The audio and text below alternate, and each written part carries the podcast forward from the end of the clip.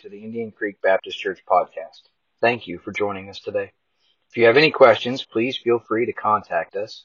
Our website is www.indiancreekbaptistchurch.org or our email address is info at indiancreekbaptistchurch.org. It is our sincere hope that through this podcast, God will speak to your heart and touch your life so that you may grow closer to Him. Back, into the book of John tonight. John chapter 12 is where we're going to be. Last week, we saw Lazarus raised from the dead. Christ performed this great and mighty miracle, and uh, that was two weeks ago. Last week, we saw how the chief priests and the Pharisees reacted to all of this, and Jesus left and went to Ephraim to begin to uh, minister there. We left off with the fact that the Jews' Passover was at hand. We know that this was uh, the time that the Jews were to celebrate, to remember uh, when God Himself had come through and taken the firstborn of all Egypt, uh, when they had uh, killed the Passover lamb and his blood had been placed on the doorposts. And uh, when God saw the blood, he passed over them. And this is important because understanding that Christ was crucified on the Passover. And we are getting very close as we get into John chapter 12 to that time when Christ is going to go to the cross and be crucified for us. So, John chapter 12 and verse number 1 is where we're going to start. The Bible says, Then Jesus, six days before the Passover, came to Bethany where Lazarus was, which had been dead, whom he raised from the dead. There they made him a supper, and Martha served, but Lazarus was one of them that sat at the table with him. Then took Mary a pound of ointment of spikenard, very costly, and anointed the feet of Jesus, and wiped his feet with her hair, and the house was filled with the odor of the ointment. Then saith one of the disciples, Judas Iscariot, Simon's son, which should betray him, Why was not this ointment sold for three hundred pence and given to the poor. This he said, not that he cared for the poor, but because he was a thief, and had the bag, and bare what was put therein. Then said Jesus, Let her alone. Against the day of my burying hath she kept this. For the poor always ye have with you, but, but me ye have not always. Much people of the Jews therefore knew that he was there, and they came not for Jesus' sake only, but that they might see Lazarus also, whom he had raised from the dead. But the chief priests consulted that they might put Lazarus also to death, because that by reason of him many of the Jews went away and believed on Jesus. Let's pray. Father God, again, we love you. We thank you for this glorious day. We thank you for the wonderful truth this morning. I pray, Lord, that you would continue to build on that truth, that you would speak to our hearts tonight, that you would convict, and that you would convince. Lord, that we would see our need for you even beyond salvation, but for sanctification. Lord, that we would walk with you this week, using you for every step. God, we love you and we thank you. It's in Jesus' name we pray. Amen. Kill Jesus at all costs is the thought that we left off with last week. The chief priests and the Pharisees were Pharisees were putting out that if anyone knew where Jesus was, they were to let them know so he could be taken and he could be killed for the nation. Rather than entire nation being killed by Rome, they wanted to serve up Jesus to be that sacrifice. Ironically enough, that is exactly what's going to happen, but not just for Israel for the whole world. It's just in God's timing. The Bible here is setting the scene for what is to come. So now here we are, six days before the Passover, and Jesus returns to Bethany where he had just healed Lazarus. He had just called him out of the tomb. Many had begun to believe on him there because of this. And he had been not forced, but he had by choice left and went back into Ephraim as the Jews and the, as the, the chief priests and the Pharisees were seeking to kill him. But while he's there in Bethany, Mary and Martha and Lazarus make him a supper, and Martha, by no surprise, is serving. She is taking care of all the household needs. The first time that we met Martha, she was cumbered about with much serving, and she got rebuked by the Lord for that. Lazarus, with his new lease on life, is sitting at the table with him, with Christ, and learning again with him. And Mary comes in with a pound of spikenard, a very costly ointment, and anoints the feet of Jesus, wiping them with her own hair. Now, spikenard is a very aromatic oil. It is, again, as the Bible says, very costly. And it was often used to anoint the body of a recently deceased person before their burial. I looked up today a pound of spikenard. Uh, it's American spikenard. It's not quite of the same plant, but it's you get the idea. But a pound of it today, just the oil, goes for over six hundred dollars.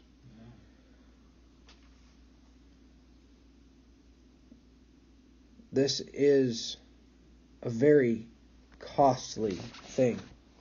And it is interesting if we look back and understand that if we believe that Lazarus, this Lazarus, is the Lazarus that was uh, laid begging at the feet or at the gate of the rich man that went and passed into Abraham's bosom, that he was begging, if they had this costly ointment, him and his sisters, why didn't they sell it? Why didn't they use the money from that ointment to try and seek sorry, to try and seek Lazarus' cure, to seek the doctors? That thought passes into the mind of Judas Iscariot. This is where we are first really introduced to the character of Judas. And he begins to smell the ointment and sees the scene going on as Mary begins to anoint the feet of Christ and to wipe his feet with her hair. And he says, Why was this not sold for 300 pence and given to the poor? That 300 pence would have been almost a year's wages for someone working at that time.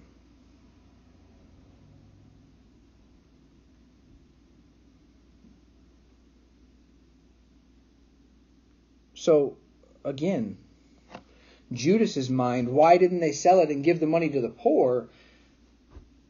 But my thought is, why didn't they sell it and try and take care of their brother? Why didn't they sell it and try and better themselves? How closely even we as saved people often resemble those that are going to betray Christ. Judas, as we first meet him, we understand that he was, he's named here and described here as the one which should betray Christ in verse number 4. And in verse number 6, he's described as one, this is he this he said, not that he cared for the poor, but because he was a thief and had the bag and bare that was put th- that what was put therein. Getting my T's and my W's mixed up tonight. Judas here we see his character, he doesn't care about the poor.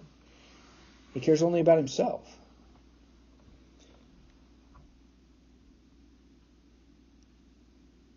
We see a man who is serving the Lord, but is only serving the Lord in order to serve himself. Jesus himself warns of these people in Matthew 7, or warns these people, not just warns of these people.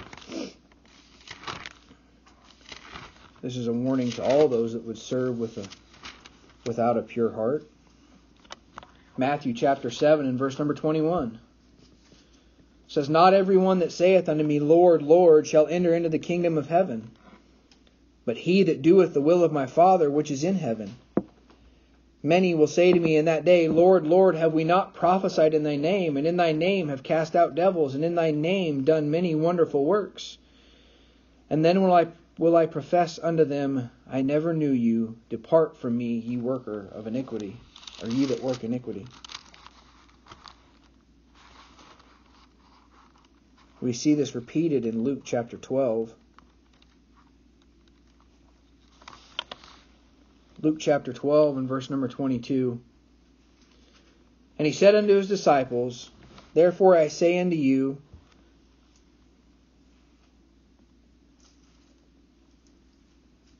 Therefore I say unto you, take no thought of your life, what ye shall eat, neither for the body, what ye shall put on.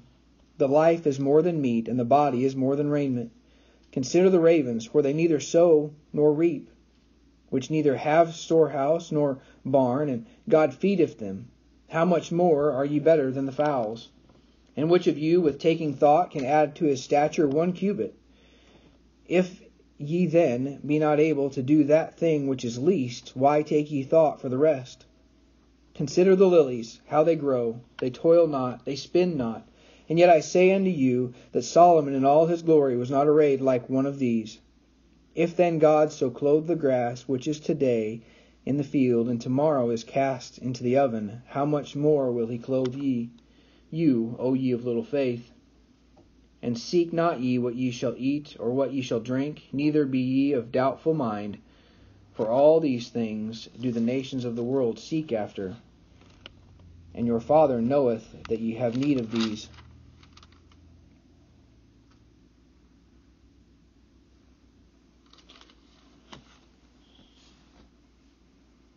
That's not the wrong verse. That's the verse I wanted to say. It was the wrong thought when I was saying it.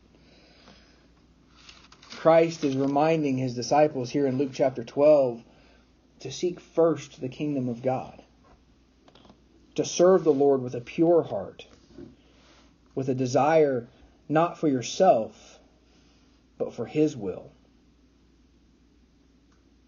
Or we could go to the story of the publican and the Pharisee praying in the temple, the one full of himself, the other humbling himself we remember there who Christ said would enter into heaven and who would enter into the lake of fire. This is the real meaning of taking the Lord's name in vain.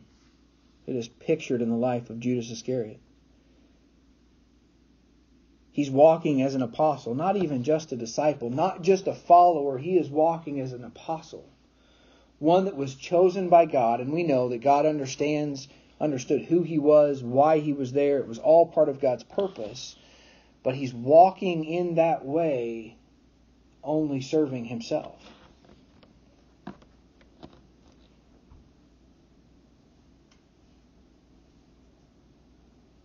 Christ, as he's having all of this happen around him, understands the thoughts and hearts and speech of those around him and he begins to defend Mary. He says, Let her alone. She has done this for my burial.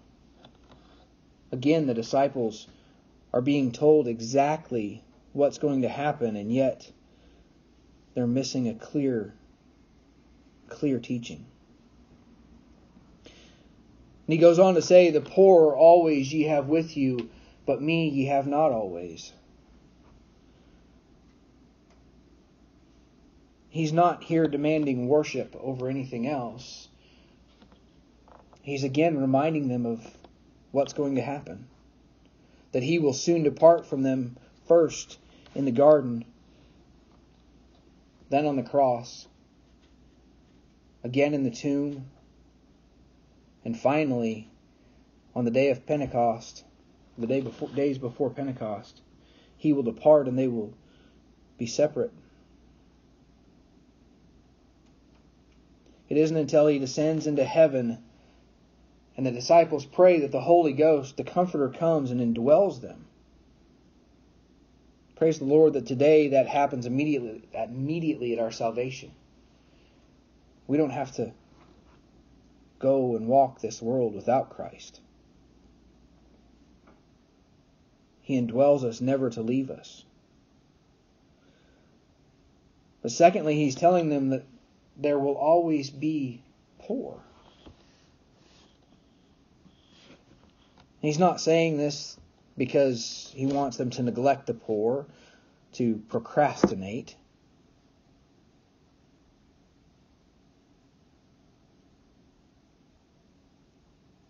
He's just saying there will always be poor. There will always be rich. There will always be poor.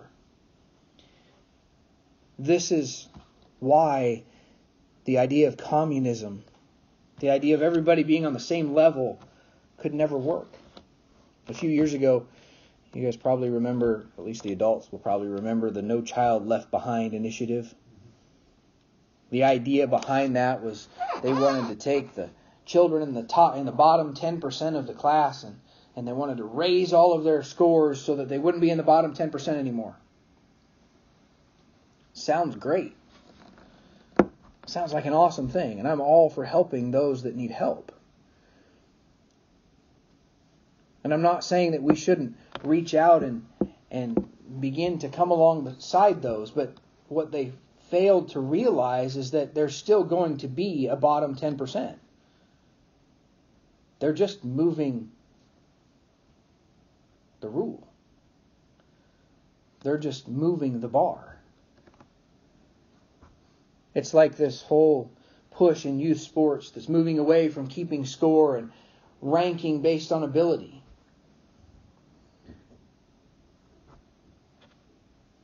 That's why everyone's a winner and there are no losers. Again, we've just moved the bar, and now there really are no winners because there are no losers. You can't have rich without the poor. You can't have good without evil. You can't have life without death.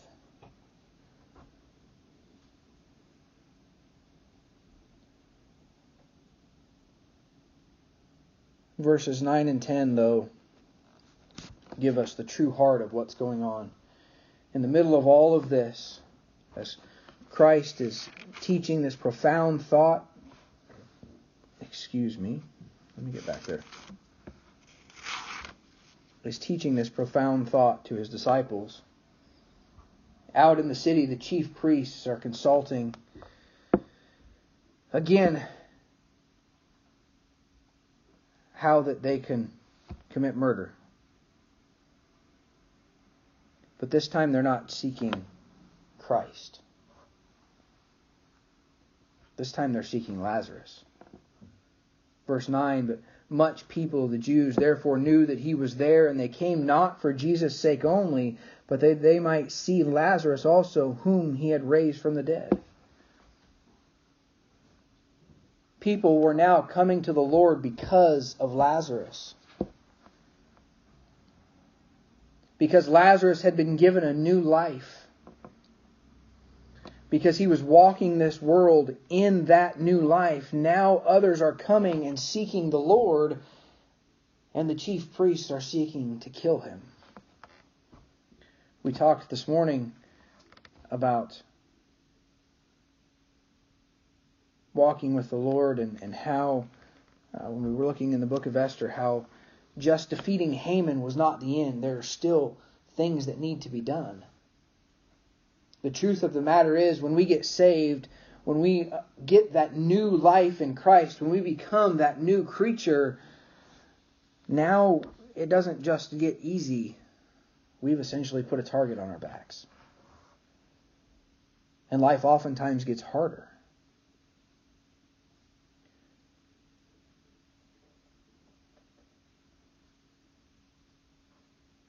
And they're seeking his life all because many of the Jews went away and believed on Christ because of him. Again, because he's a threat to their power.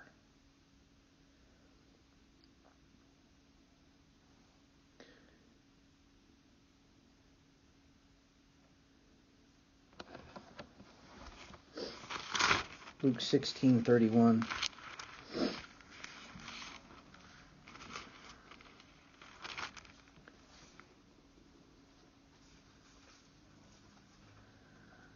going back to the story of the rich man and Lazarus, Luke 16:31 says, "And he said unto him, If they hear not Moses and the prophets, neither will they be persuaded, though one rose from the dead."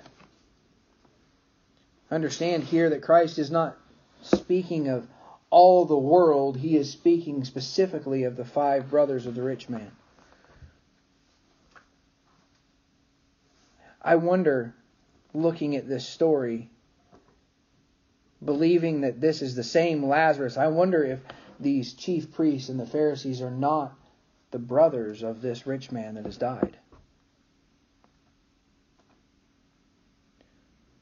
But in any case, one has gone to them from the dead, here in Lazarus and now in Christ, and yet so many are just completely ignoring it. But the fact is that Lazarus was raised from the dead. The fact is that we are new creatures when we get saved and come to know the Lord Jesus Christ as our Savior. We are new creatures. We essentially are raised from the dead. The fact that they won't listen doesn't change our mission.